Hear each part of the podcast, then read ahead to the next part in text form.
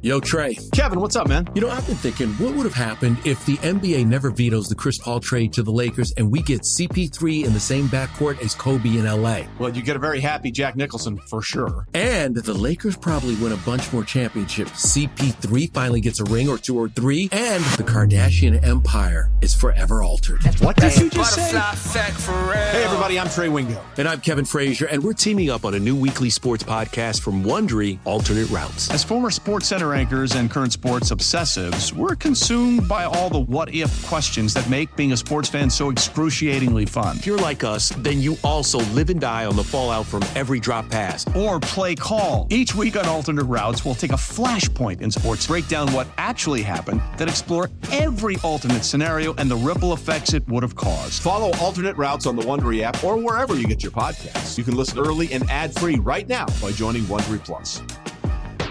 But joining us right now to kick off our number three on this wonderful football Wednesday. Haven't spoken to this guy in a little bit. It is great to have him back on the show, and hearing his dulcet tones means one thing and one thing only football is on nigh. That, of course, is the great Adam Chernoff, who hosts the awesome NFL betting podcast, The Simple Handicap, which we encourage all of our listeners and viewers to check out and follow him on Twitter at Adam Chernoff. Churn, welcome back to You Better You Bet with Nick and Ken. Hope your summer's been going great. How's it going? I'm doing well. Not as good as one Mr. Kostos here. I mean, it was the summer of Nick on Instagram for about six weeks where it was I, I couldn't keep up. It was like a reality show following with that wedding and everything that came with the honeymoon. That was impressive. It was pretty great. I Adam, you know that well, yeah, absolutely. In uh, Greece and Italy, all kinds of fights. If I was on Instagram, I would be able to to respond to that. But I just I have an account and I just I don't really use it. Maybe I, are you are you big well, Instagram, Adam? Is that like your with especially with the Twitter X thing going on right now? No, I, I'm not. I just kind of I have I have it pretty small, and so I just follow with people that I, I keep up with. But I was gonna say, uh, so if this year is the summer of Kostos, next year has to be the summer of Barkley, and we got to get you on there doing things in a similar manner. It would only be fair. Well, I, I have only ever had one honeymoon, and I, that's probably the only one I'm ever going to have. But I, maybe every every summer can be the summer of Ken. I, I'm curious if you've how much you pivoted to football, Adam. Obviously, I know you've done some prep work on some teams. You've probably made a few bets. Like, have you been extremely active already and betting a lot of win totals and divisions and you know award markets and everything? Because we're still, I mean, it's August, and we, we love talking about football. We're still five weeks from the start of the season. Not every market is open everywhere. Not every limit is as high as it's going to be. How active have you been in kind of accumulating bets? Do you already have a lot of pending wagers? So I sent a message yesterday to the team because it's my first season with the guys at Right Angle Sports because I joined them in late November. And so I kind of missed all of last year. I sent a message yesterday to to someone from the team, and I was like, I'm kind of nearly out of gas here with so much stuff going on because we we shifted like six seven weeks ago.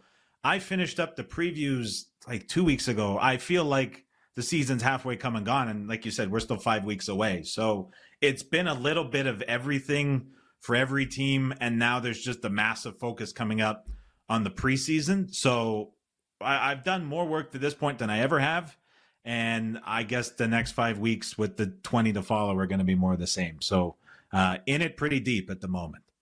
Love it. Uh, I would ask you how deep, but that was more of a question for season one of uh, of You Better You Bet. Uh, so, Churn, with all the work that you've done, what's like the one thing that you think you feel the most confident in right now? Could be a season long take, could be something for week one. Maybe we'll save the preseason stuff for another time. But as it concerns the actual season, what's something you feel really sure. confident in at this point in time? Um, consensus wise within the group, the most confident opinion that we had and acted on was the Falcons season long wins over eight and a half. And we placed that back in like the early part of June. Like it's been a while by now. Um, we had sort of went through all 32 teams collectively. Everyone came up with their top list. And the one team that was just consensus across the board was Falcons over. Love Arthur Smith as a play caller. Think he's very underrated. Uh, we think Ridder is is not great, but we think he can be kind of in that 18 to 20 range for a quarterback, which is enough. I think the offensive pieces underrated overall. And then when you look at the schedule specifically, uh, the first 11 weeks, it's only four games that are not against first time starters or rookies. And so I know ease of schedule is priced in to a lot of these win total markets, but we think the Falcons schedule can be historically easy and play way easier than it's listed. And so all of us across the board love the Falcons, uh, very much myself included. So, Adam, that's a, a, team, Atlanta, that I know you're particularly high on, right? And I think, you know, all of us this time of year, we everybody likes to find the sleeper, right? That's usually like how we all talk about it in, in either with our friends or betting content, whatever. So Atlanta's kind of like your guys' sleeper team this year. I we on the show we've kind of like the Packers for a long time as a team that could go over their number in a really big way, right? Win a lot more games. Is there a team that when you kind of compared notes with everybody, everybody was kind of a little more reluctant to say would be good this year. Doesn't even have to be a team with a low win total. Like we know Arizona is going to stink, but we've had people come on the show. You know, sure. we did Washington's schedule. That's brutal. I I like the Saints under. That's kind of my team that I think I'm kind of more met on. And I mean, obviously the schedule drives that number. What what team came up? Would you say the most that you guys were against the most? Uh, we we bet the Commanders under at six and a half. Um, I would say another one that really came up was the Raiders, and that was pre Jacob stuff. Now, running back, it, it, it, still is there at the same price at six and a half. Um, but it's very, it reminds me a lot, uh, the Raiders do of what the Rams were last year, where there's a couple names at like the top on the, on the starters list that are really good, but my God, the drop off behind anybody is enormous, just like the Rams were a year ago.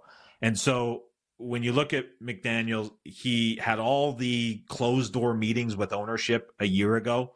Like it wasn't uncertain if he was going to come back. He runs Carr out like he did uh, in Denver in a similar situation with with another quarterback. You have Davante Adams saying he doesn't agree with ownership. Josh Jacobs is out of the city now. He's not at camp. I, I mean, there's just so many things that can go wrong with this Raiders team that we were all really against him. I, I it doesn't classify as a sleeper. I I kind of I don't know what necessarily does really, but uh, that was one where it's like we want no part of the Raiders.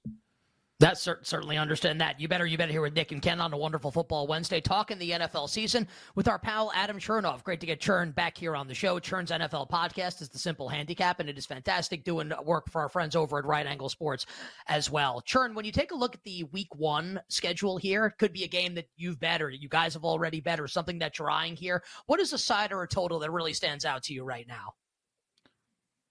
The side that stood out to me, I was funny. I was just asked this like an hour ago, and I was so focused preseason that I switched back into week one mode. And uh, the Bills, absolutely, on Monday Night Football against the Jets. I don't really agree with the takes that I'm seeing around this game. It was bet back in July by or in early June by another group. Like the sort of thinking here is, well, the Jets were competitive twice with the Bills last year as big dogs they had all this roster mess, the quarterback, wide receivers, everyone was hurt, and they were competitive then. Now they have Rodgers. It's an upgrade across the board on the offense. Surely they're going to be competitive now. I think two things stand out. The first is that it's just a massive shift in price from year to year, from where we were a year ago to where we are now. And I think that the change that it's going to require for all these pieces to work for the Jets and assuming that that's going to be right in week one is is way too much of an assumption for me to make. I think Rodgers and Hackett that that marriage that everyone assumes is going to click because of what happened in Green Bay. I think it's going to struggle because Matt LaFleur is no longer there. And LaFleur was the guy who was calling all the plays and making everything work in Green Bay. And so now Rodgers wants to control it on the field. Hackett is a disaster of a play caller, whether you point to Denver last year, the Jags earlier in his career, we don't know who is actually going to be calling plays for the Jets. And everyone's just saying that this is going to work and they're going to be better. I don't I don't buy that early in the season. I think the Bills week 1 uh, a really good bet right now. Adam, sometimes the uh, I mean, difference between sports content and betting content. Sometimes, like the dumbest games can be the best conversations, or the games where, like, not the high profile game, not Bills Jets on the uh, the opening Monday night game. We talked a lot about Commanders and Cardinals on the show. Even today, we had Ross Tucker on earlier. Nick Ooh. asked him about it. We talked about Clayton Tune yesterday. Like, is this actually going to be a thing that this guy's going? to Is this guy really going to start Week One? Is there even a ten percent chance that that happens instead of Colt McCoy? And it's just that classic like okay, yes, the point spread should be very big because Arizona is really bad and the Commanders are less bad. So the point spread has to be, and, and Washington's at home, right? So the point spread has to be pretty big. But then you just kind of look at it and you go, Oh man, like Washington minus six. What a weird number. I guess it makes sense, but just what a weird number. I'm sure you guys have talked about that game. You mentioned that you guys bet Washington win total under. Does that mean it's saddle up with Colt McCoy or Clayton Tune plus six in week one? Uh, would you guys feel one way or another if it was Clayton Tune? Does that change your opinion at all? They probably win the game more often because he's a total unknown. I, yeah. Agreed. I, I got on yeah. about the Cardinals if it went through seven. Yeah. Uh, here's the thing about this game. So Eric Bieniemy goes in as the offensive coordinator, and we have the impression that this is a situation where he only took the job because he thinks Rivera's the coach most likely to get fired and he can work his way in to become the head coach. It's like the best opportunity for him to get the head coaching job he always wanted. And so, from just that basis alone, I have some hesitancy that the commander's offense is ever going to be anything respectable until that change happens. I don't think that it's just a shoe and enemy steps in and makes it better. The other thing that concerns me is Sam Howell has been spoken about as being not ready in several different instances by different people within the team and ownership. And so I see that and I think what I think about Bieniemy in this situation and I see six next to the commanders I, I, there's no way I can get there at six. Now the Cardinals are a disaster, but with Gannon stepping in as head coach, they're going to be just hyper conservative on defense. That's what he does. It's all cover two. It's two deep shell, keeping everything in front. I think that makes it really hard for teams to build big leads, especially one as bad as Washington. So, I mean, as bad as Arizona is, I, I don't know who can be comfortable laying six with Washington. Yeah, it's. I, I don't think it's going to be me, but we'll see what happens as we as we approach kickoff. Can you imagine watching one Sunday is like a feature yeah. game though? Like, my God. Well, we we've been the gag on the show has been that is the most likely like red zone game where like they're not going to show us the end of the game even if they're side in total drama at the end they'll be showing us like right. you know like Justin Fields running out of the tunnel at uh at Soldier Field. I I can't believe we're talking so much about this game today, but it's an interesting one and it's in week 1. I think it kind of falls under the same umbrella as Cardinals Commanders and it's a team that you mentioned a little earlier uh one of your answers churn and that's the Los Angeles Rams. The Seahawks are a five and a half point favorite at BetMGM against the Rams. There's some sixes on the board, right? Total is 47 and a half. Like, I get it. Like, the Rams' depth isn't there. Really top heavy roster, and there aren't even that many guys at the top. It just feels like a big number. What do you make of that game? Seahawks laying about five and a half or six at home against the Rams.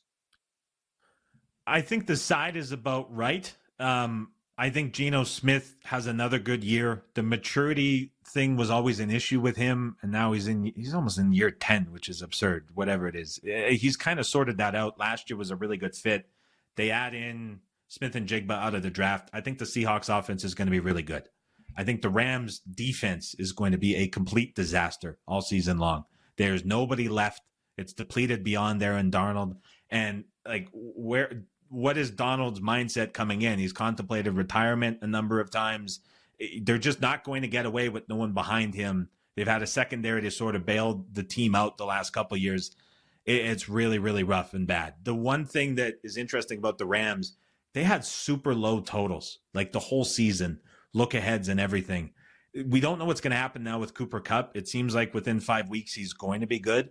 But I think this offense inevitably is going to be much better than anything that we saw on the field last year, but even before all the injuries. They're just, I think there's sort of a, a, lacking optimism about what the offense could be. But relative to those totals, this has been bet up a little bit, but I think that this total still in the high 40s could be short uh, of what it deserves to be. So I think both of these teams are, are pretty comfortable overs to play on.